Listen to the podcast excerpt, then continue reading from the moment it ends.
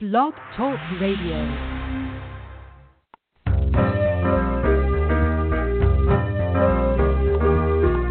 You're listening to Starseed Radio Academy, empowering Starseed to better serve the planet.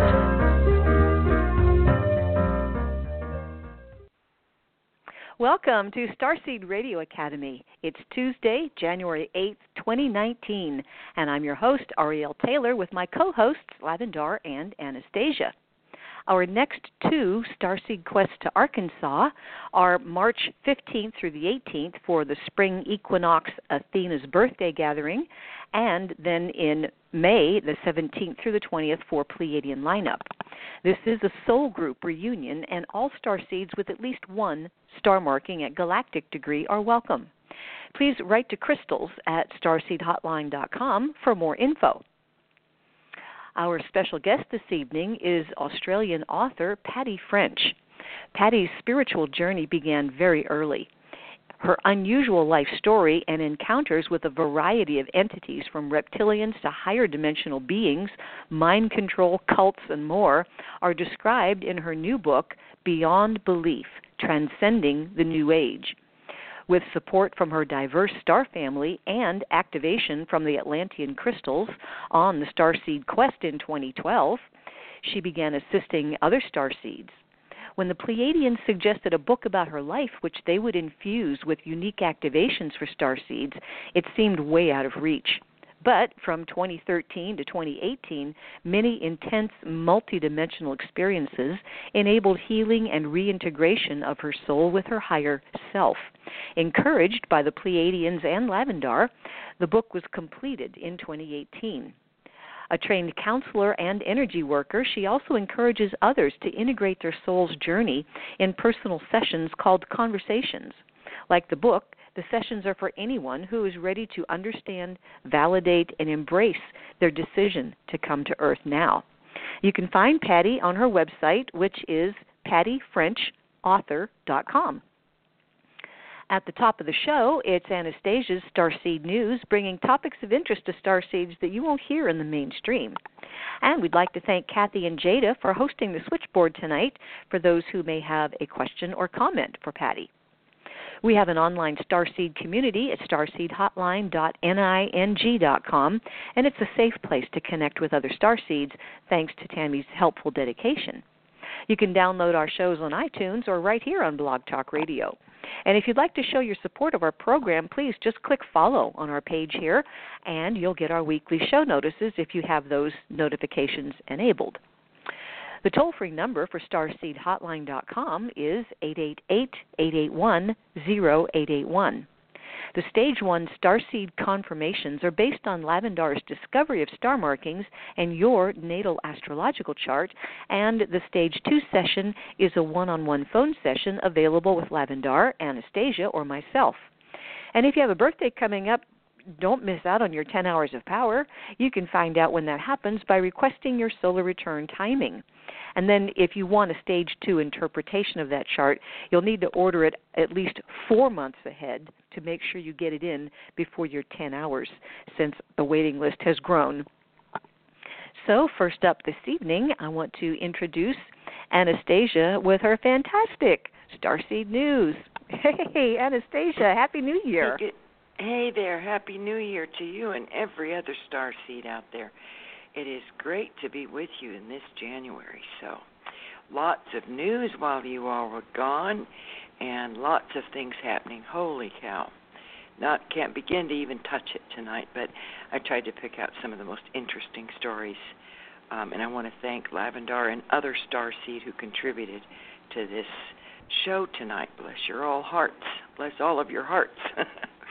Well, the Milky Way, the Milky Way is headed towards a catastrophic collision with a large Magellanic Cloud. Scientists are telling us it's on a collision course with this neighboring galaxy. That's tell, and they tell us this could fling our solar system into space. Well, we're already into space, but I think what they yeah. mean knock it out of alignment. They say this might take two billion years. Uh, hmm.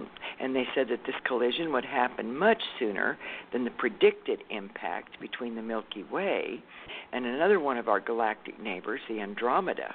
which scientists say will hit our galaxy in about 8 billion years. The coming together with the Large Magellanic Cloud could wake up our galaxy's dormant black hole, and that would begin devouring the surrounding gas and increase the black hole's size by up to 10 times. So mark your calendar between 2 and 8 billion years. it's Going to be a big event in this region of space. Yes, sir. And uh, well, you guys, I suppose you all have heard about this. It's big. China has had a probe that has landed on the dark side of the moon. A Chinese spacecraft has become the first ever to land on the far side of the moon, according to state run media.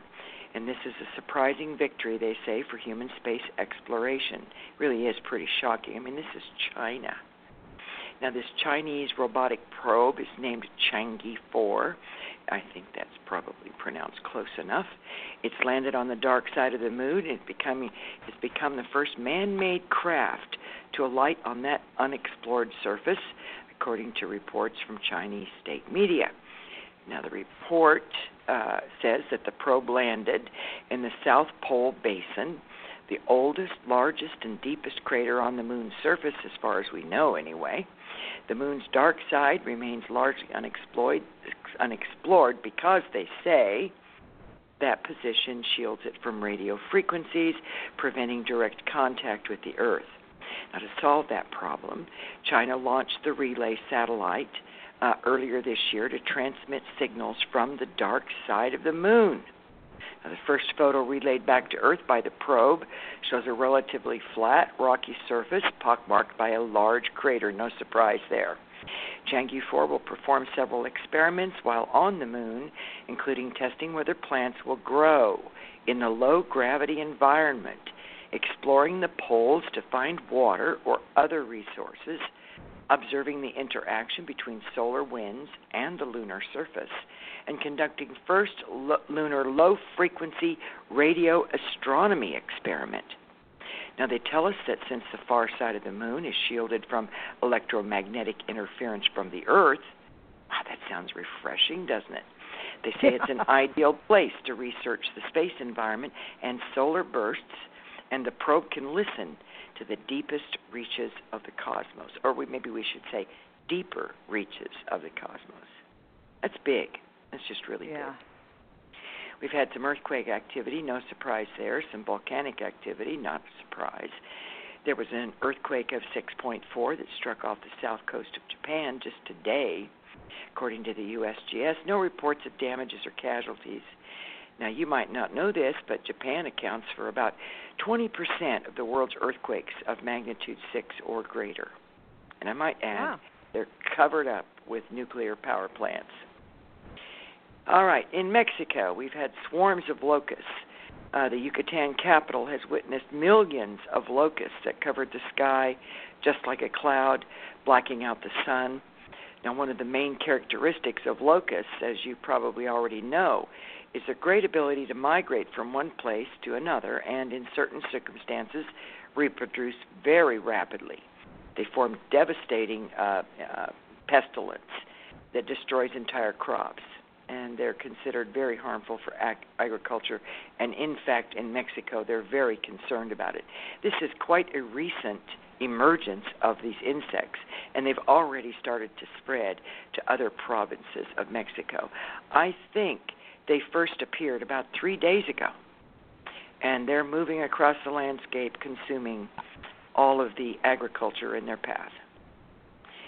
And on Papua New Guinea, there has been another eruption uh, they say that uh, it pummeled local villages with volcanic rock and then finally went back to sleep for a while or went dozing. And Indonesia, in the Molucca, uh, Islands, there, they had a 6.6 earthquake, and another earthquake in Alaska, a 6.1, that hit southwest of Adak. And Brazil had a 6.8 earthquake that shook a remote part of Brazil. That's pretty big. So far, I haven't heard of any reports of damages. Um, pretty remote, not not really near any uh, settlements. Six point eight. Well, in our what the heck department, Google wins U.S. approval for new radar based motion sensor called Project Soli. What's Google doing? Well, Alphabet Inc.'s Google unit won approval from U.S. regulators to deploy a radar based motion sensing device, as I've already said, is known as Project Soli. The Federal Communications Commission said in an order late yesterday that it would grant Google a waiver to operate the Soli sensors at higher power levels than currently allowed. Why? Well, the FCC also cleared the sensors to be operated aboard aircraft. The FCC said their decision will, quote, serve the public interest by providing for innovative device control features using touchless hand gesture technology, end quote. Again, what the heck is this all about? And why are they allowing them to use higher powers than currently allowed? We already have enough of that. But there it is. Very slim pickings in this article. Doesn't give us much information, but would bear some further research. Hmm. Why is Google uh, deploying a radar based motion sensing device? Why? Is that it has to benefit them map? in some way? It has huh? to benefit them. Absolutely, absolutely. Would wonder if they might be doing that for the good old USA. Don't know. Anyway, you all have probably heard about this that mysterious anomaly under Africa, they're telling us that this is weakening Earth's magnetic field. They tell us that above our heads, high in the sky, something is not right. Earth's magnetic field is in a state of dramatic weakening. According to mind boggling research from earlier this year, this phenomenon is a disruption, disruption that's part of a pattern that's lasted over a thousand years. Now, they tell us that Earth's magnetic field doesn't just give us our north and south poles, it also protects us from solar winds and cosmic radiation. They say that this invisible force is rapidly weakening, dramatically weakening, to the point that scientists believe it could actually flip, meaning our magnetic poles will reverse. Now, we've heard this a lot. And the article goes on to say that it has happened over time. Last occurred about 70, 780,000 years ago. And they're predicting that they're not sure if another such flip is imminent. And they say that they don't have any hard data. Uh, they can't really track it. And the region right now that concerns scientists the most is called the South Atlantic Anomaly and this is a huge expanse of this field stretching from Chile to Zimbabwe. They tell us that the field is so weak, the magnetic field is so weak within that anomaly, that it's hazardous for Earth satellites to get into it because the additional radiation that it's letting through to the planet would disrupt uh, satellite electronics. Yeah, who cares well, about the people? right, exactly. Exactly. Yeah. I mean, wow. Oh boy. Well, now I know a lot of our star seeds are vegetarians, and some aren't. Um, so I pose this question to you: If you do eat meat, would you and and you might be might be uh, shunning GMO food in general, hopefully, where you can. Would you eat a gene edited piece of beef, or maybe a chicken leg, or maybe a pork chop? No. Uh, well, let's talk about that for a minute. Scientists in labs across the world are now creating virus resistant pigs, heat tolerant cattle, and fatter, more muscular lambs. They're doing this with uh, genetic engineering. And the big question is to them will regulations, safety concerns, and public doubt prevent these advances from becoming anything more than just laboratory experiments? Or will these modified animals transform agriculture and the food uh, industry, the food supply? Well, I hope the answer is the former. But uh, they tell us that gene editing tools have jump started research worldwide. All over the world, laboratories are working to create more than 300 pigs, cattle, and sheep and goats They're making these specifically gene genetically modified or genetically edited. Now, proponents of this scientific research in the United States say that the United States is at a make or break moment when government action over the next year could determine whether any gene edited food animals will make it to market. Hmm, opposition alert here. Ears up. For decades, now scientists have been transferring genes between species in the lab, inserting a gene from a microbe into a cow's DNA or maybe a rat, who knows, to make it resistant to something like maybe uh, mastitis, which is a painful infection in a cow. Or maybe they've been repurposing a gene found in bacteria to reduce the pig's phosphorus pollution. Oh my. Well, the only genetically modified animal approved for food consumption in the United States right now is the fast growing Accu Advantage salmon. But it isn't being sold because of a labeling requirement that was originally introduced in a spending bill. Thank goodness for that. So here they are. They are really working to edit the meat that we eat in innumerable ways without having any idea how this will affect the gene pool down the road. Or even what the, you know, we talked about that gene edited baby a few weeks back.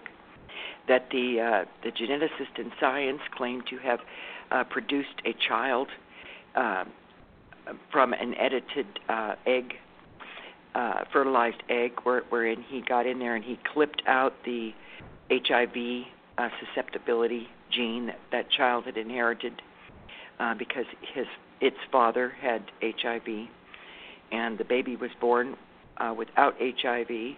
But later, scientists are claiming now that that child is going to be more susceptible to, um, oh shoot, what is it? Oh, I'm sorry, my mind went blank. One of those tropical viruses. So, editing one gene made the child more vulnerable to something else.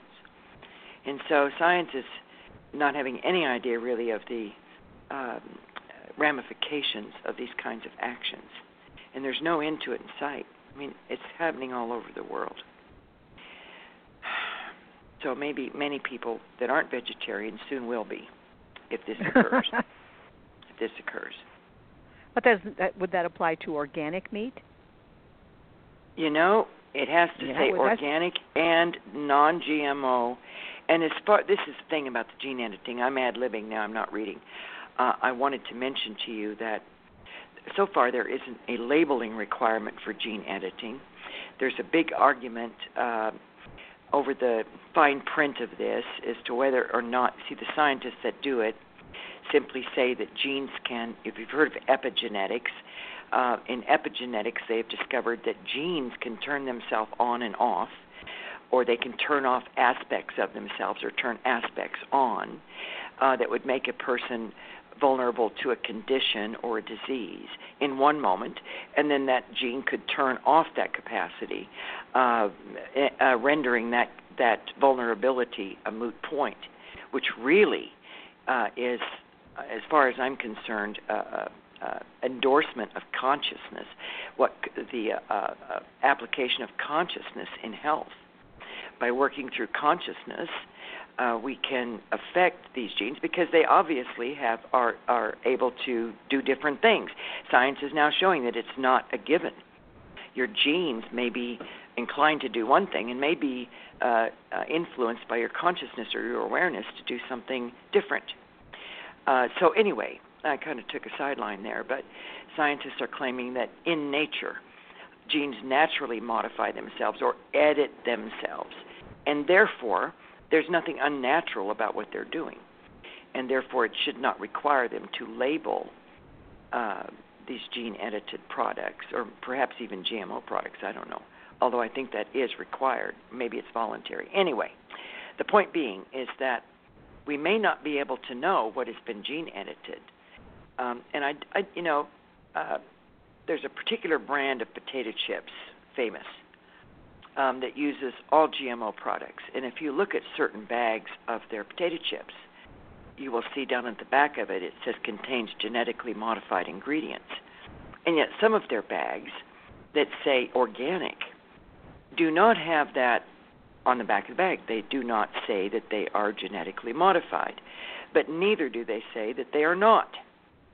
So, if it doesn't say that it isn't non GMO, then you could probably suspect that it is. Because I think that that is pretty much voluntary on the part of some of these companies. I'm not sure about that. So if it doesn't say it is not GMO, uh, then it probably is. And as far as the genetic editing, no labeling requirements are in effect now. So uh, there you have it. And as far as the salmon, um, I guess it's not being sold because they're required to label it. And I guess they figure if they label it, people won't buy it. And I do think there's quite a bit of back, uh, backlash going on against GMO, and I think the industry is um, uh, feeling the hit from that. People really aren't taking that sitting down. At least aware people are not. There are many people who don't care, but enough of the public is concerned about it and is spending the extra money on their food products to make sure that they're eating as natural food as possible. So I think the dollar bill speaks, and what we spend our money on has effect on what the outcome of all of this experimentation is going to be. Now, unfortunately, in medicine, that isn't going to have much of an impact because if there are uh, genetic editing uh, techniques that are used in a medical way, that is paid for largely by insurance companies, and um, so a lot of that stuff um, that the procedures that even happen to us uh, in medicine, we don't really know what they are, and we don't really necessarily are informed or give consent either. Anyway, so that was a very long answer to a very simple question, Ariel. But sorry about that. That's well, okay. now here, look. How many of you out there use Alexa? Mm. Well, No. I, I don't know. I wouldn't even dream of such a thing.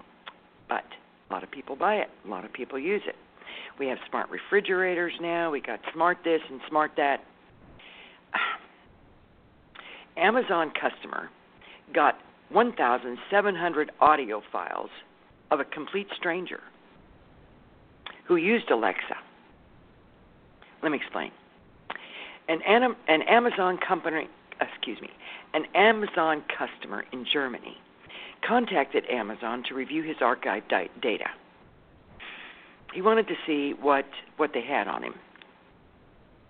And he wasn't expecting to receive the recordings of a complete stranger speaking in the privacy of that stranger's own home. How did that happen? Well, Amazon sent this man a download link to tracked searches on the website and 1,700 audio recordings made by Alexa that were generated by this other person. The man said, I was very surprised about that because I don't use Amazon Alexa. So I randomly listened to some of these audio files and couldn't recognize any of the voices. Now, this unknown man could be heard in all parts of his house, even in the shower. A female voice was present on the recordings. There were alarm clock and music commands, weather questions, and comments between people related to their work and their living habits and their personal lives. Now, the man who generated the files through this Alexa device said that Amazon had not reached out to him to notify him about the leak. Now, this particular data leak follows similar incidents associated with Alexa. In May, a couple in Oregon found that their Amazon Echo sent a conversation to the husband's employee. And a North Carolina man said that last year his Echo recorded a discussion and then sent that discussion to his insurance agent. Yikes, Yeah. people. All right, a couple of quotes for the week to reinforce the natural way of life, okay?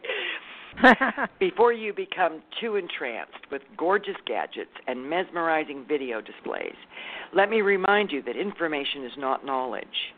Knowledge is not wisdom, and wisdom is not foresight. Each grows out of the other. We need them all. And that is given to us by Arthur C. Clarke. And lastly,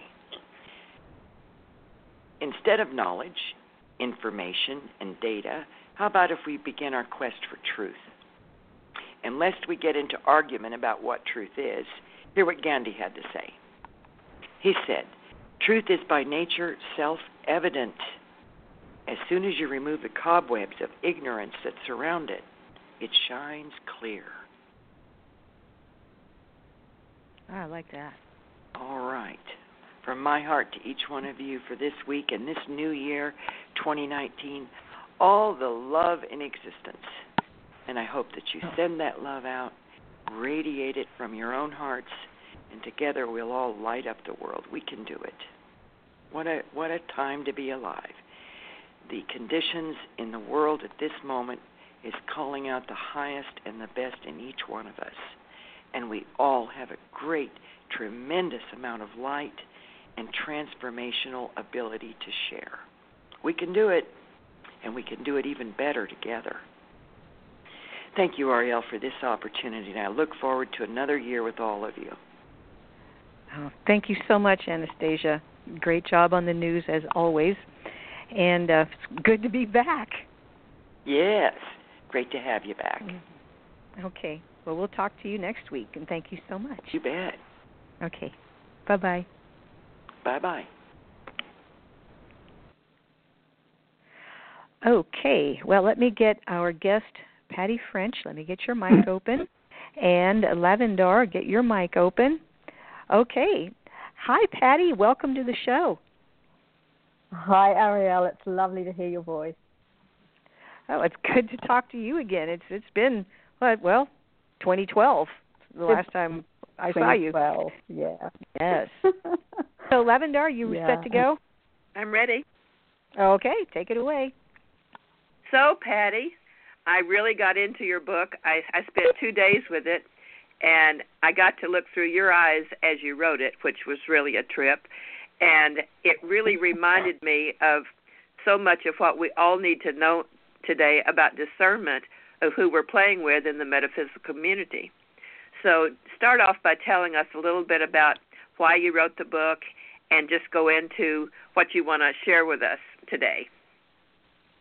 Okay, well, the book was inspired. Um, initially, I was um, approached by, you know, my Pleiadian members of my team. You know, I have a team with a number of different star races.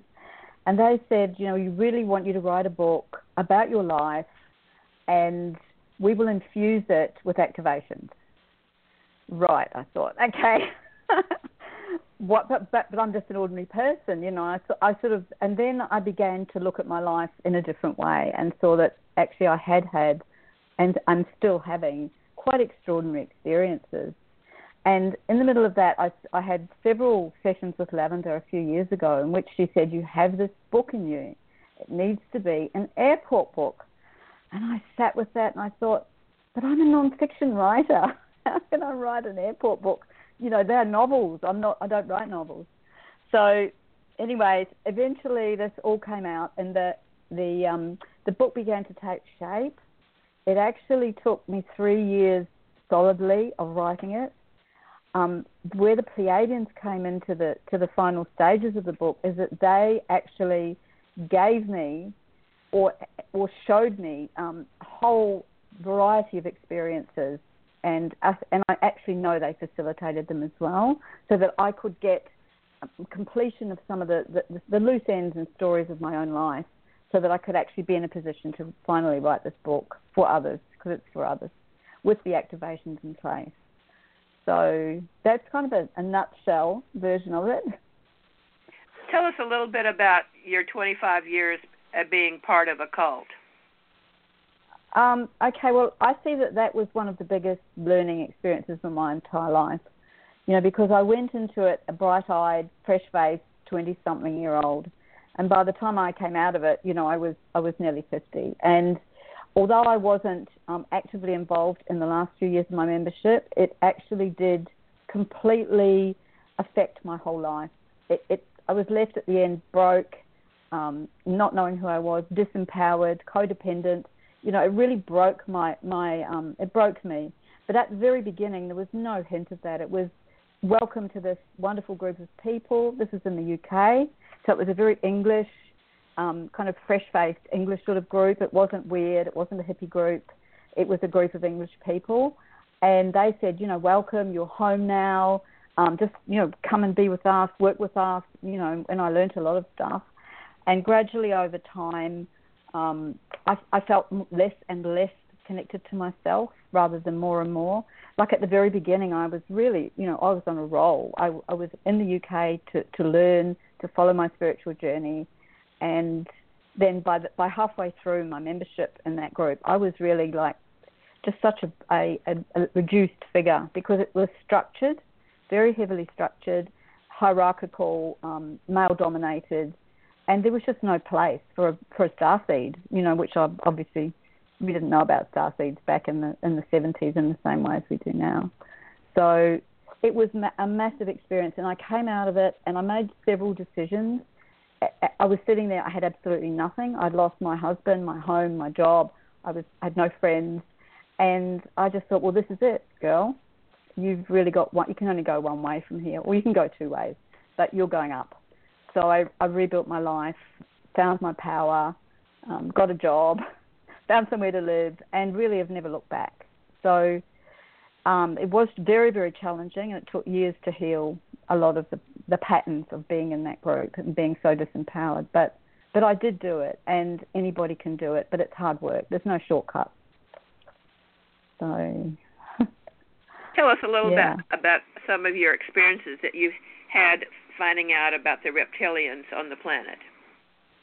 Okay, well, the reptilians, I started to meet the reptilians. I first met them while I was in that group um, because there were, like all these groups, there were, if you look behind the scenes and you actually could see that the leadership were never walking their talk. And so what that happened, and it was a very empowered situation because they did actually have, they had connected to quite powerful energies, but they were misusing their power. And so one day I was um, sitting in a group of people and actually saw a reptilian um, in, in one of the le- members of the leadership. And that was incredibly challenging to me because I'd never seen one before. And I could see it, it was like flickering in and out of his face and, you know, taking over his body. He was shape shifting. And really, um, what that led to was a group of us actually challenged you know, they could see his behaviour. I could see him, but they could see his behaviour. And we actually challenged him, which was a very brave thing to do because he was the son of the founder of that cult. And, and we thought, well, we can't actually live with this. So, in a way, that was my first experience of tackling, of tackling the, um, the, you know, the species and saying, no, I'm not having you. I'm here to show you up, but I'm not going to allow you to to to come into my life and to be you know to be this this influence in my life. And so after that, I had several other experiences, including one which I've shared with Lavandar personally. Um, I'm not sure. Do you think we should talk about it, Lavandar? Do you think it's okay if we discuss our rapture yeah, it's experience? T- it's, t- it's time that people know. Go it's ahead. time to bring it out.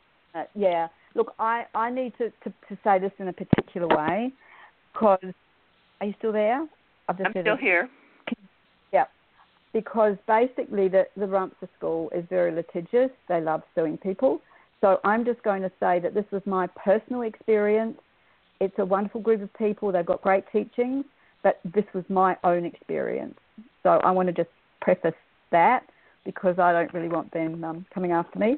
So what I'm saying is that I actually saw Ramtha as a reptilian one day. I was I was actually in a meditation he wasn't present, but it was in his name. It was at, in a, a place in the countryside in, in Australia.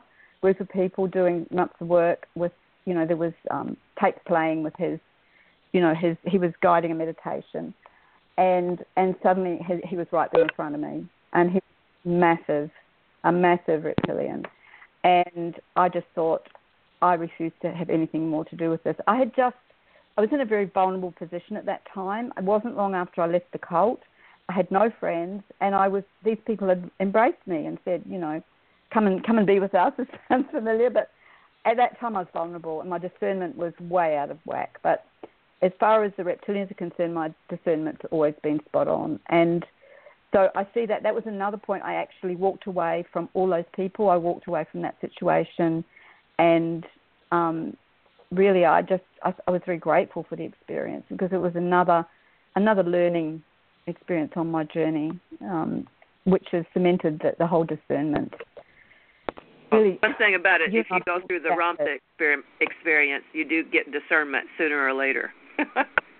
Yeah, I think so because look, there's so many things that, again, this is on the public record what I'm about to say, but what I experienced, and I know that some of the listeners will have been to the Ramtha School. You know, it's huge, and I met, I've been to, I've met Ramtha several times in person as JZ Knight in person as Ramtha. Um, at the school, in because Australia is one of their main places that they go and actually do what they what they call their school. Now, you know, I think that it's it's really um, it's it's a huge con to me because they don't walk their talk. You know, there's a lot of they they drink a vast amount of wine. I've seen Ramtha drink five bottles of wine, and you know, whilst to some people that might be acceptable, it was never acceptable to me. Um, you know, because of the state that that reduced, you know, the body as he calls he calls Z the body. So I just found that really quite shocking and witnessed a lot of drunkenness, you know, around me in those gatherings that were supposed to be spiritual education. But to me, there's a big gap, gap between spiritual education and what I saw there. it was spiritual education. It was just of a different kind. right? Absolutely.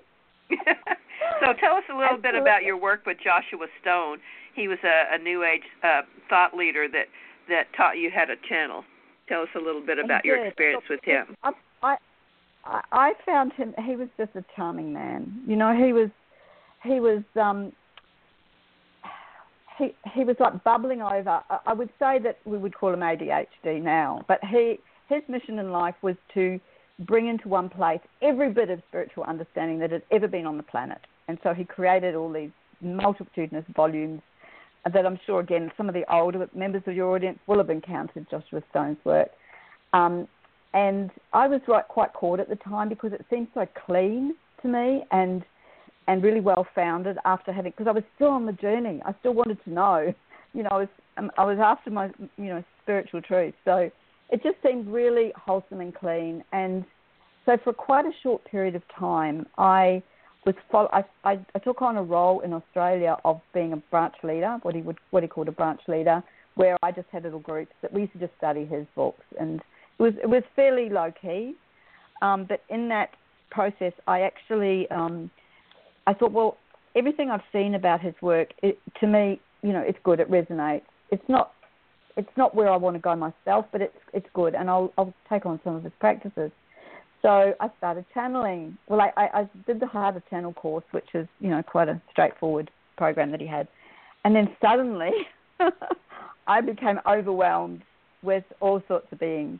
Um, yeah, and it needed a lot of discernment to sort those out over time. So I did, and that's what led me to the direct experience of my very very diverse star family. Yeah. So uh, in 1968 and 69, you went to Canada, then to California, and then you experienced mind control through live music and realized this much later after reading the book What Weird Scenes Inside the Canyon and Mind Control Yes, from Intelligence Community Family. So tell us a little bit about that. sure. Now, do you know the book Lavandar? Do you know about the work? Um, I don't know, but I'm going to get it. Yeah. I would really, you'll love it. It's right up your street. You'll. It, it's um. He, unfortunately, he passed away about three years ago. But prior to that, he did very, very in-depth research on the whole phenomenon of um, the transmission of the mind control programs. You know, you know about MK Ultra and Project Right. Monarch and all those programs. Yeah, that came out of the military. Well, what is not was really not so well known until he began to you know to basically expose it was the fact that in in this Laurel Canyon, you know, which is a, like a suburb, uh, one of the canyons of of LA, um, they, they gathered over a period of several years an extraordinary number of the then rock musicians, you know, the, the, the ones that like I grew up with, and you know Jim Morrison and and you know that um, I can't even think of all the names, but all the all the groups that were really the, Do- the well he had the Doors, but basically Crosby, Stills, Nash and Young, all the groups that we of my generation, the baby boomers, absolutely loved. And I was really horrified to find out that they were actually mind controlled in the sense that there were so many anomalies about them. Like every, all of the great names were all, almost all, from military families and military intelligence families, not just regular soldiers, but the high elite of the military, intelligence generals, you know, all those kind of people, and dip- diplomats, and and I mean, I really think that anyone that's interested should read the book because it feels unfair to just get to try and do an upshot of it. It's so detailed. But anyway, he discovered this, and then he also began to understand and learn about um, the way that the frequency of the music was infused with mind control programs. And this is all part of the hijacking of the hippie movement. That's what it's really about. And I was um, I was in um, LA briefly during that period, and I actually used to go to a lot of live concerts. So I was I was in direct receipt of this this mind control programming, and I didn't realize till much later. But what I do remember is I remember the day that everything went dark, that the darkness started to come into the hippie movement because they did sabotage the hippie movement. You know, it started out as a, a genuine, you know, um, energetic arising but pretty quickly it got taken over. And I can remember the day that that happened for me. It, I'll never forget it. It was um, I, I just missed out on going to Woodstock, and I was sitting with some friends, and we heard about this um, concert that had gone really, really wrong at Altamont. And I mean, I'm sure these names again mean something to you, you know, since you're mostly US listeners. And at, from that moment, you know the drugs, the heavy drugs came in, the, the hard the hard people came in, the bikies, all that came into the, and basically began to um, really take over the core of of the the hippie movement as it was, and you know so rather than just being you know pot and and and having fun in the summer of love, it was it was after the summer of love, and it, it got really nasty. So the other effect of that was that there's a whole generation that that were, I believe, seriously impaired by that by that mind control through the music. And in my book, I actually talk quite a lot about it, and I and I give um, you know references to how it works because it's it's locked into the harmonies of the music, and it's it's very much on the same principle as um, the, the kind of mind control that they use in used in MK Ultra, which is trauma based. So so the actually it splits splits people off into different segments, like they call them alters. So this was this was happening in broad terms with the, with the um, people getting stoned and then being very vulnerable and open and getting all this stuff. It was subliminal stuff put into them, but there was also other people who were um, being programmed through the use of the trauma-based uh, mind control, and that was a lot of musicians themselves. So, so, so the name of the book yeah. is Weird Scenes Inside the Canyon. Who is the author? Canyon. Dan D A N McGowan, M C G O W A N. Dan McGowan. Weird scenes inside the listen to it. canyon. I'm definitely going to look that up. It's I really want to know about this. Yeah, uh, you do, Lavandar. I think. I mean, I know that from our conversations that you would, you really need to know this stuff. Well, everybody needs to know it because it's the background of the world that we're in. It's it's the beginning of of what we're experiencing now. It's just the early stirrings of the kind of imposition that we're under now. Well, and let's talk about where we are now. I know that you've been doing a lot of research on 5G, so just just tell our our listeners what you've learned about 5G and how dangerous it really is. Go ahead. Okay. Well, yeah, sure. Um, I have written a short. Well, I've compiled with together with some other people under one of my pen names, which is Annie. Annie is a pen name of mine, Annie Kirby, and she, we have have actually collaborated and brought articles together in one place so that people can find out about it. You can get that on my website for free. So I'm just saying that first because the information that I've provided there is the simplest information I could find, but it's still quite detailed. And it's, it's just a massive series of articles from reputable scientists and people that understand it saying, what the hell are we doing bringing this out?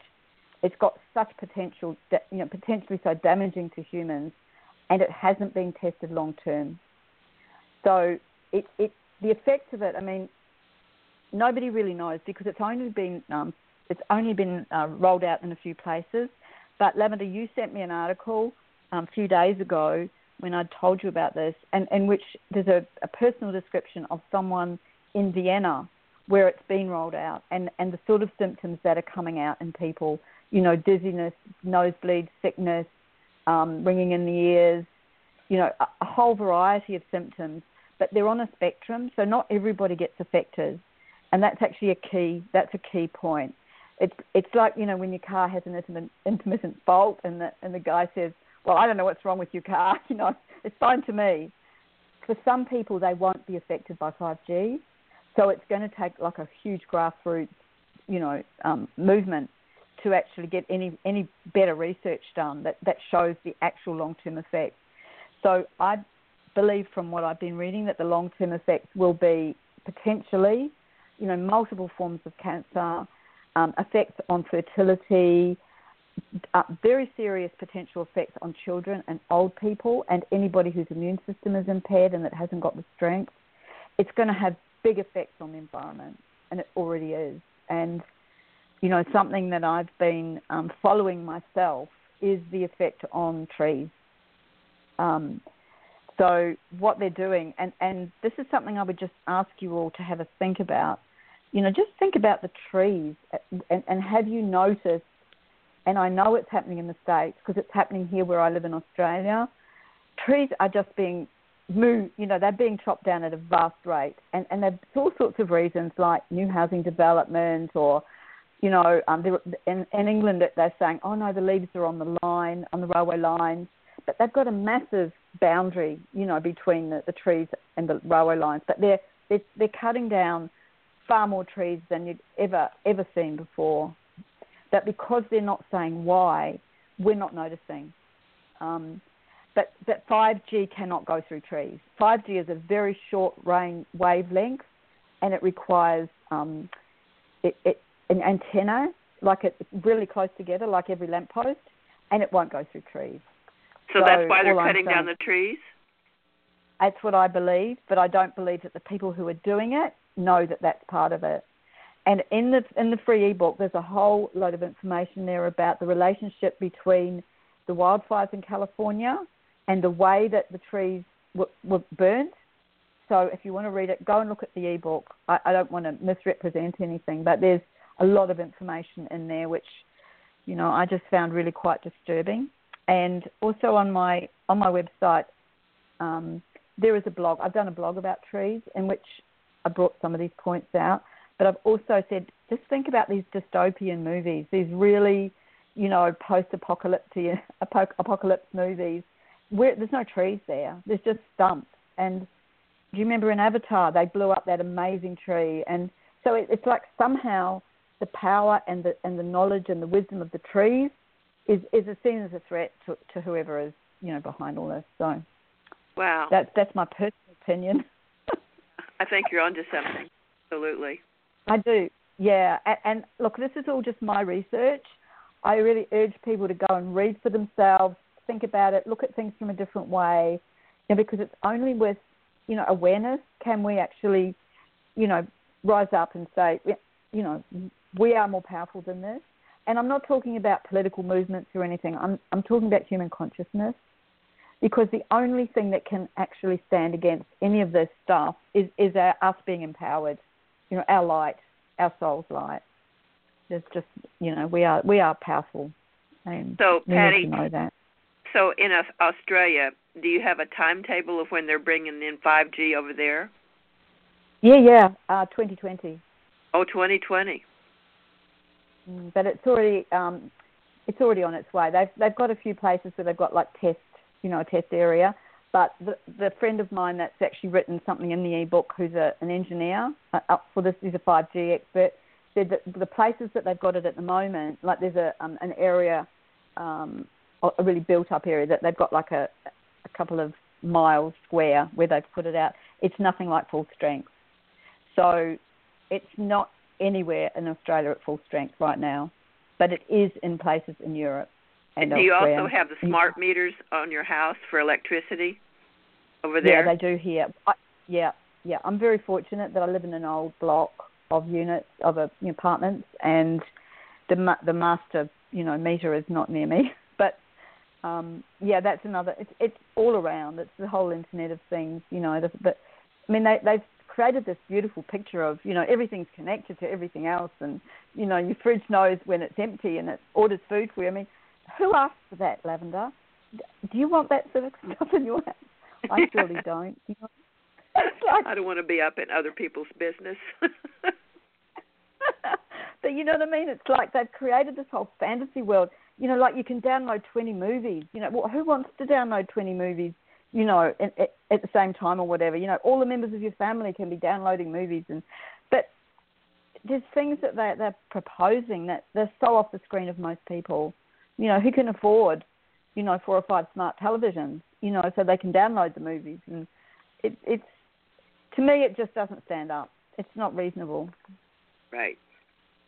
So I noticed that in one of your chapters, you've named it "My Curry Flavored Soul." I thought that was a very clever title, and this was about your time in India. Would you like to talk a little bit about your, some of your experiences over there? well, most of them have been have taken place not actually in India, but um, I'd always had this obsession with India, and I didn't actually go there till I was in my 60s. I went there after the time I was in Arkansas. So, you know, really, um, but I had always loved, like, I mean, so many of us, you know, we wore the clothes and we, we you know, the hippie thing. We all, we all did the India thing at the same time. But I hadn't ever really been, um, I hadn't been drawn into it like a lot of my friends would be into the guru thing. I'd never had a guru. I'd never been interested in pursuing Indian religion in any way. But it was still kind of, you know, it was sort of bubbling away behind me. And then I went to India and had certain experiences there which were absolutely amazing. I loved it. I just had a beautiful time and I met I went to a particular place which I don't name, but it was a vortex, a really powerful vortex, and met just beautiful, beautiful souls there. And then a year later, um, I started getting emails from someone that was actually um, planning to go and do some special galactic ceremony there. And this felt really bad. My discernment went crazy when I saw this. And anyway, cut a very long story short, I found out that it was actually a hijacking by the by the not so friendly galactics. They wanted this sacred site, this PowerPoint vortex, and I was instructed by my um, guidance team, I, as I call them, how to stand against that and hold the light and prevent that happening. And that was one of the most powerful experiences of my life. I just sat there quietly. I didn't. I wasn't told how to do it, so I just called everybody in and just said, "Look, let, I, do, I want to stand against this. This is um, this is not on. Um, anything I can do to help, please use my light." And so, yeah, I don't know what happened.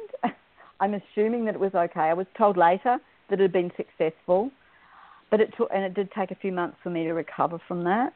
Um, because I realized that I just, because I didn't really know what I was doing, but I was just able to trust and surrender my light to that job. And I'm sure I wasn't the only person involved in that. But so that was really powerful. And then I kept realizing that, you know, there was still more stuff to do about India. And it was, it was haunting me. And I, I just knew I'd had so many past lives. So um, a couple of years ago, um, someone just turned up in my life who was an Indian um, devotee, and he was from the, um, from California, and a complete 100% devotee.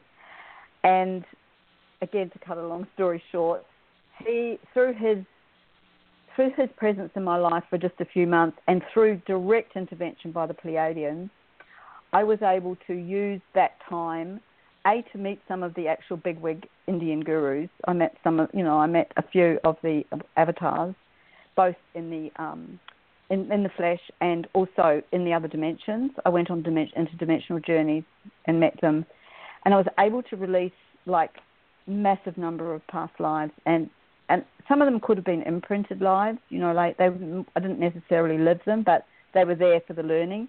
But basically, there were hundreds of them, and because at that time this man really worked hard to bring me into the fold, into the fold of the, the Indian Vedic energy, and he did succeed for a time. Um, but I, but my discernment and my my assistance from the Pleiadians specifically, uh, they told me in great detail exactly what they'd had to do. They got me out of that, and that whole, I was able to process that whole thing out and learn everything about what it meant to give your soul journey over to some of these gurus. Now, I'm not saying that everybody that studies Indian religion or that becomes a sincere devotee is a bad person or a misguided person. I'm saying that there are out there, there are people calling themselves gurus, some of them with big names, who are actually there to, to hijack the soul journey of the devotees. Absolutely. I've seen this time and time again. For for exactly. as long as I've been associated with this work, I've been tracking this energy that hijacks a lot of star seed and and carries Absolutely. them away with with their uh, Vedic entities. Okay, that's uh, absolutely. Thank yeah. you. And and look, I think that it's obviously like all of these things, and I just must say at, at this point that everything I'm talking about is is to do with the starseed journey. This is all about the starseed journey because other people don't have these experiences. You know, I mean, starseeds are here, you know, for such a special, you know, reason, and and we we just need to uncover that, and and we but we have to clear away all the stuff that comes from our past lives and from our our choices in this life. We just have to heal all of that, and and I call that you know healing the the soul wound. So but when it get back to India, I think that the Indian Vedic entities are the most um, devious. They're the most powerful. They're the most seductive. They work through the music. You know that the um, the kirtan music. They work through all the chants and the pujas and the ceremonies and the and the you know just everything. They create this whole seductive, hypnotic um, space that people just can't resist if that is on their path. And I'm, I, I actually cleared all of that um, over the period of about six months so that now I can listen to Indian music. I still love the fabrics, I love the food, but I'm completely not susceptible anymore to that Vedic um, energy. And I can see it in other people very clearly, and I can help point it out, you know. Um, Reading your book was just absolutely a delight for, for my weekend reading because I got to see some of myself in, in the journeys that you were taking. Because we all, you know, we all wake up on the planet and decide that we're going to investigate metaphysical trainings. And reading your book really was like uh, a walk down through my life. and we're we're very close to the same age, so we, as you were experiencing different things at different times, I was too. I was right there yeah. with you, especially with all that Ramtha stuff. Yeah. I, I got my PhD in Ramtha. Okay. yeah, I know, and I'll never forget sitting with you at like Wichita. Is it Wichita? Is that how you say it? The one at, at in Arkansas. We sat by the lake and talked about Ramtha. Um, it was amazing. Yeah, back in 2012. yeah. Well, you came to our very first quest, didn't you? The first one we ever had. I did. Yeah. I did. And it's it's engraved on my heart. It's engraved and, in my you know, heart too. The first one, you never can redo a first, and so we did the first in Arkansas. So we would love we to see you come back and visit us again to Arkansas, yeah, and I hope that that that's going to be uh, possible in the near future. I'm looking at the time, and I'd like to pass you over to Ariel, my co-host. She has the switchboard, and there may be some people that want to call in and talk to you or ask you questions. It's been my pleasure talking with you, and it was my pleasure reading your book. So back to you, Thank Ariel. You, Yes, thank you. Okay. Well, this has been fascinating. and really, it seems like you've been everywhere and done everything. so, um, at this time, I would open up the switchboard if um, anyone, if you're already um, on the switchboard by calling in, and you have a question or comment for Patty, then just press one and uh, our producers will get you set to come on. And if you're listening on the computer, then just pick up the phone and dial 917 889 8292. And then once you're in, press 1. So, um, you had put together um, a thing called Star Seeds Down Under, and I think I noticed that in your, your, your still your email address. Yeah. So tell us about yeah. that.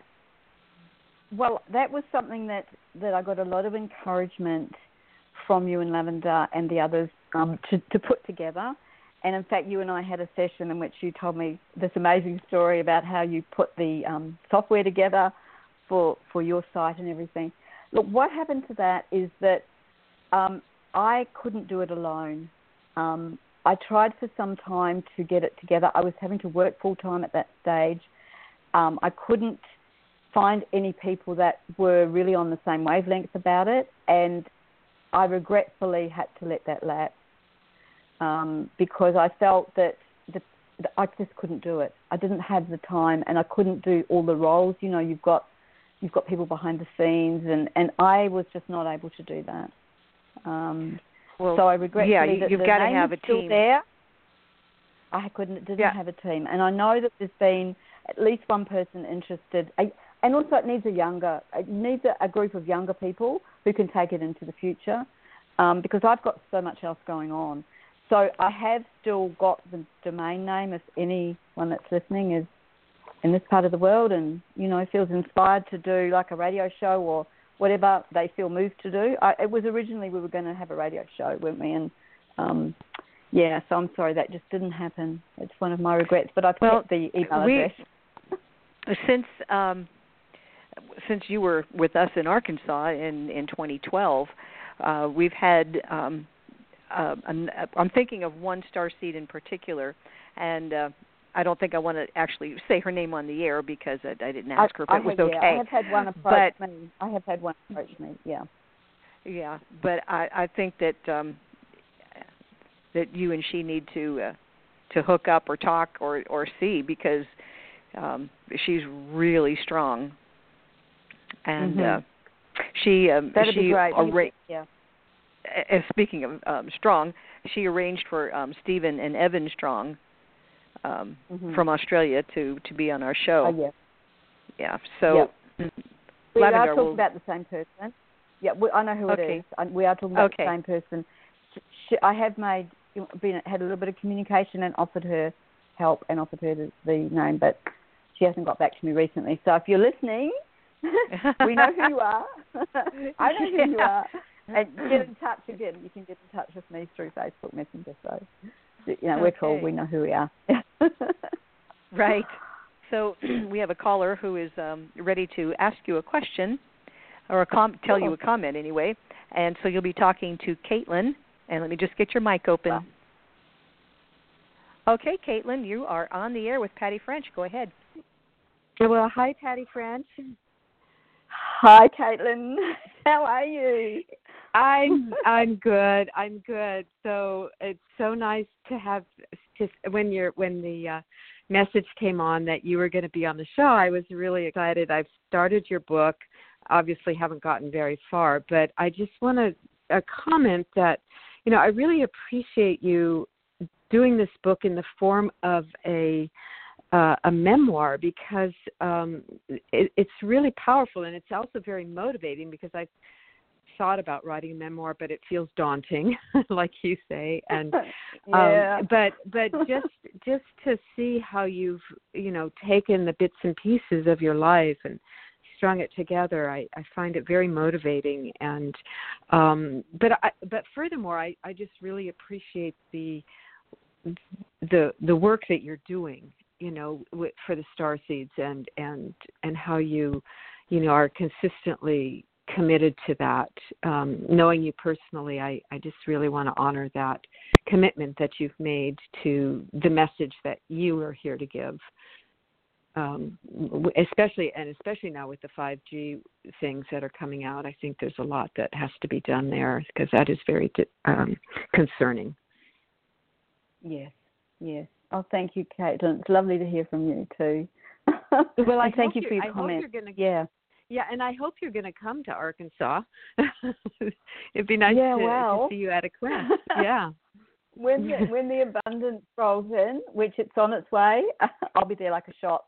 It's it's number Yeah. one on my bucket list. Absolutely, that'd be great. Be great to see you. Yeah, Yeah. yeah. and, too. and and everyone Yeah. could benefit from your presence around here. All the star seeds uh, could really benefit from what you bring. Thank you. Yeah, and I'd just like to remind everyone that you know my website pattyfrenchauthor.com has got it, it's for star seeds, so have a look. It's got free stuff on there as well. So I'd really you know like to to, to meet up with some of you. It'd be really nice, you know, meet online. So yeah, thank you, Caitlin. That was great. So great to hear from yeah, you. Yeah, thank you. It's lovely to talk to you. Okay, well, Caitlin, we'll probably be seeing you pretty soon too in Arkansas. Yeah, for sure. Yeah. well, I'm in Arkansas. You guys have to come here. well, yeah, yeah, yeah, yeah. Thank you, Ariel. Nice to talk to you. Okay. Well, thanks for calling in, Caitlin. Mm-hmm. Bye bye. Okay. Bye bye. Well, that was really nice to hear from Caitlin. You know, she's It she's was. come to. Well, like I said, she lives in Arkansas now, but um I, have know, lost yeah, count of yeah. I've lost count of how many quests she has come to. Very, very strong, wonderful lady. So yeah, it'd be, and I, I believe, um, isn't that where you met her at the Starseed Quest? No, I didn't actually. I met her after I had been on to get to talk about my last, my first book, Step Up into Your Starseed Shoes. Um, she rang Okay. in and, and asked said to you, I must meet that woman. so we met, and she came to Australia and she did some amazing workshops, and I attended them with her, and we became friends that way. So it Oh, was okay. indirect. It was directly through you guys, but but not directly through the quest. Yeah. Okay, yeah, because I was trying to put the chronology in my mind, and I was like, I thought that Caitlin was at the quest after you, The second one. or maybe two quests yeah. after you. Yeah. But good. I'm, I'm, Yeah. you know, we are all so connected, and it's like, you know, we'll meet up and do things together that we had planned to do, to do for a long time. Absolutely. um, and some of us, you know, from that first quest, before you go on, some of us from that first quest are still in touch with each other. So that's pretty amazing. Well, yeah, yeah, and we've we've gone through a, a intense evolution with that as we keep you know, refining and improving, and um, the and the groups are getting stronger and stronger and stronger. we are um, in March when we have our our our up our next upcoming quest. That'll be the 25th. So you Mhm. were at the first. You were at the very first one, like Lavandar said. That was Wow. that was a moment in time. Yeah, Oh gosh. Very. Wow, all those wonderful people that I haven't met. You'll have to have one big, gigantic one for everybody that's ever been. Yeah. That'd be so Well, good. yeah, we did that in November. We had a, an alumni reunion, Yeah. and and Yes, only Caitlin. only people that had already. So it was all um, all of our Quest alumni, and that was really really wonderful to see everybody come together like that. Yeah, because I feel that So- there was an, a certain activation that happens in in Arkansas that doesn't happen anywhere else. You know, we on that on the quest you get activated by those crystals, and that was certainly an important point in my life. Just to put that in. Well, yeah, yeah. Well, the yeah. land, the land does it. Mm. So, um, yeah. what is what is next for you? Um, well, at the moment, I'm I'm in a, in a place where I'm just um, making those very decisions. I, I love talking and writing, and I'm I'm working with groups of people. Well, I've got one group in particular, mainly focusing on people who are, um, you know, at the moment they're they're all people that have either are or have been in the corporate world, and we're doing we're, we're working together on creating a modality for being able to include your spiritual journey within your work you know, at high powered levels of the corporate world. And so that's a, you know, we're creating modality really, and that's tremendous fun. We're having such a good time doing that. So that's a Well, that's- highlight for me. a lot of people a lot of people will jump on that because it's it's uh there seems to be two things that are opposed and when you can get them to Exactly, blend That's exactly right. Exactly. yeah And there are people in, in the corporate world who who are like starseeds, basically, and and you know probably have moments of quiet desperation because they love their jobs, but you know they they want some more. They want me, more meaning. So yeah, we're working. We're in the very early stages, but we're working on that. And also, I'm looking at writing something new, but I'm not quite sure what. So yeah. okay Well, we have another caller who is um, ready to speak with you. So you're going to be talking Mhm. to Tricia. Let me get your mic open. Hi, Tricia. You're on the air with Patty French. Go ahead with your question. Oh, hi, Ariel, and hi, Lavandar. This is Trisha. Um, I'm the one that wrote The Star Seas Beyond Time, the novel, way back. Oh yeah. Okay. And okay. hi- It's that Tricia. Hi.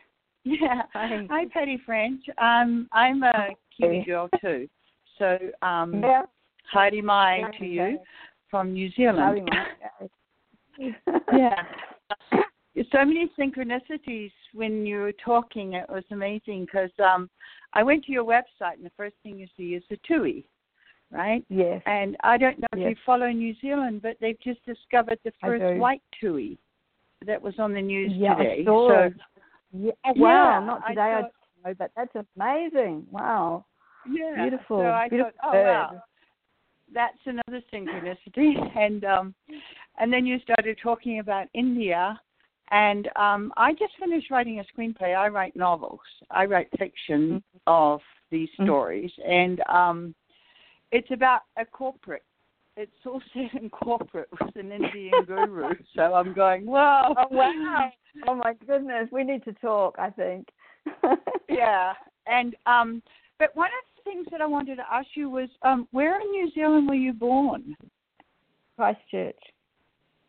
Okay, because um, I'm I was born in '54, and you seem around that similar age or younger or A little bit or older. whatever. A little bit older. A little bit older. Mm. Oh, okay, because I was born in um, Bastion Point, right on the point. Oh, you know, okay. with the um, in Auckland. obelisk and the pa. And Yes, um, I found out that that was um, a vortex. That there are two rocks on that point, about 200 yards from my Oh. house, that were Mm. markers for the equinox that were put there. And it's in alignment with the obelisk, and the alignment was Rangitoto, and and um, Mm. I also found a really old medallion in Mission Bay when I was about five years old that I still have that has the Aquarian symbol in the middle and all of the planets around the outside. And it's one of Oh. those medallions where they have the woven edge. You know, they, they Yes. have the, like the little Yes. things. Um, Yes. When I see old medallions, they always have that. I've never had it looked at, but I don't know um, where it came from. But I think that was a real um, vortex. If you ever go up to Auckland, go up by the Well, yeah. I mean, I live in and in Australia, but I'm I'm going. Yeah, yeah. Wow. is That's right amazing. uh, I mean, these two um, Yeah. two rocks.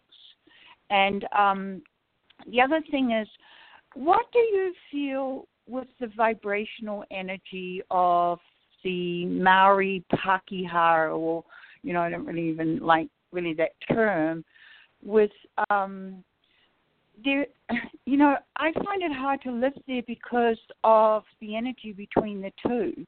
When I go back, Mm, it really stirs me. And Mm. um, I find Mm. the victim energy in the Maori is so prevalent in their energy. yes. Um, Yes. They're still holding on to that, and and the ma- matriarch of chiefs and Yes. and um, princes and and things like that was quite big. Um, and also the um, like I said to someone when I was back there, when do you create the elder? And when do you create the incarnation of that same energy that you bring back? Because you know you've been that presence. I know I've been tribal in New Zealand. Mhm. Um, so where do you where do you stop and start with what's indigenous to New Zealand after a while? I mean, how long do you have to be born in a country to become indigenous? You know, and um, anyway, I'm going to leave that with you and the girls. Thank you for being on the air from representing Hey, New Zealand that- blood. Can you? I'd like to talk to you. Can you contact me through my oh, um, absolutely. my I'll website, find you through the girls. Yeah. Yeah, and Yeah. because I'd like to actually, there's a number of things I don't want to talk about on air that I'd really like to talk to you about in that respect of what you've just said. Yeah. Oh, okay. So it's not just me feeling that. Okay, fantastic. No, Um, no, and there's more to you. it, a lot. Yes. Aloha. and Heidi Mai. I mean, I lo- lovely to talk to you as well, Trish. Yeah. Uh, okay. Bye, Lavandar, and bye, Ariel. I still catch Bye, the archives. I'm I'm I'm not um big on calling and but um I do listen at different times. So yeah, it's great to hear from you too. Well, thanks so much for calling in, Tricia. Oh, oh, you know what I didn't say? I've just written a musical and it's all based on all of the groups that you're talking about, like that era. Um in Oh, wow. um Laurel Canyon. You know, from my Oh memoir my with Don Henley. So I've I'm caught up in that whole energy as well with the um Oh my goodness. the Eagles and the Laurel Canyon. That was the other thing Yeah. that I was sitting there going, Oh my God, this girl I like we must have been born We've got as twins down there. Yeah. All right, thank you. Thank you. Okay, Tricia. Okay, okay, Thanks for calling. And I'll, I'm going to go back to the radio, so I'll hang up here. Bye. Okay, thanks. Bye bye. Well, the synchronicities just keep coming, don't they? They do, and I, and I always like to follow them through because you just don't know where they go, you know, where they're headed, and you know, so whenever anyone says that to me, I always like to catch up and see what else is there. Interesting, yeah. well, yeah, yeah. It's uh when, the, when you have to pay attention to the timing um of things, you know, and the synchronicity of things, and uh, don't let it be, don't Oh, let it get by you. Yeah. Never let it let it go by. I really I really try to live by that. You know, always follow things, follow the energy. yeah. Yep. Well, we're just so happy that you were able to join us for the show. I know that it's early in the morning for you, isn't it? No, no, it's midday now. It's um started at eleven o'clock. It's now fifteen minutes Oh. past twelve. So it's a good time. Okay, so that was still about 16 hours difference. So, well, that's good. I'm, I'm Oh, glad yeah, that you lot- didn't have to get up at six o'clock in the morning to do this. No, no. Thank you Well, so much great. for, for hosting me. Yeah, brilliant, lovely. Well, I, thank you so much for having the courage to tell your story, and for helping bring other people out of out of the darkness. People that are you know starting to ask questions. The young young star seeds Mm. need to, need to have um, people like you and, and Lavandar to to be the way showers and to kind of blaze that trail. So thank you Mm. so much. And um, I when when I first saw the title of your book, Transcending the New Age, um, I thought, wow, because there's so many things that have New Age label on it that is it's baloney. You know, it's a I new, mean, there's, it's a new religion. It's a new religion. That's all it is. It's become, you know, a whole series of religions and belief systems that have taken people away from their true purpose. Yeah, well, there, yeah, there's a lot So of um, the you know tricksters and Yeah. pretenders who Yeah. you know if they I guess if they think there's a buck to be made or some power to be Exactly. stolen, um, you know they jump on the bandwagon and transcending that mess.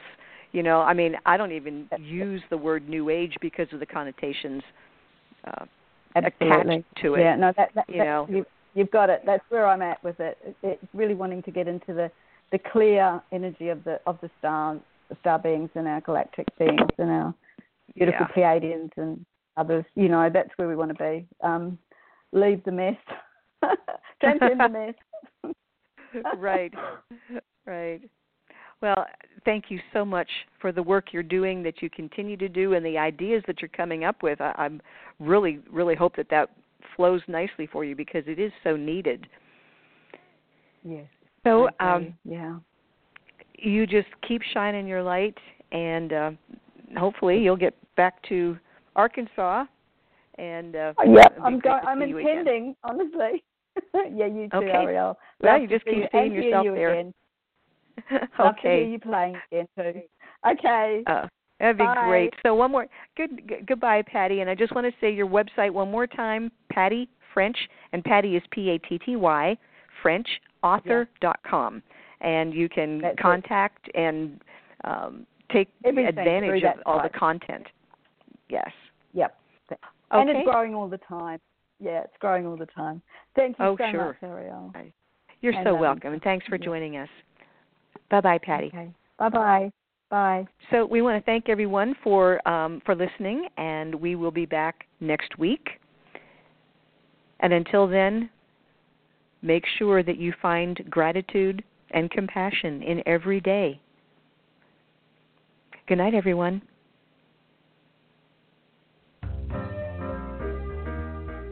You've been listening to Starseed Radio Academy. Visit our website at www.starseedhotline.com.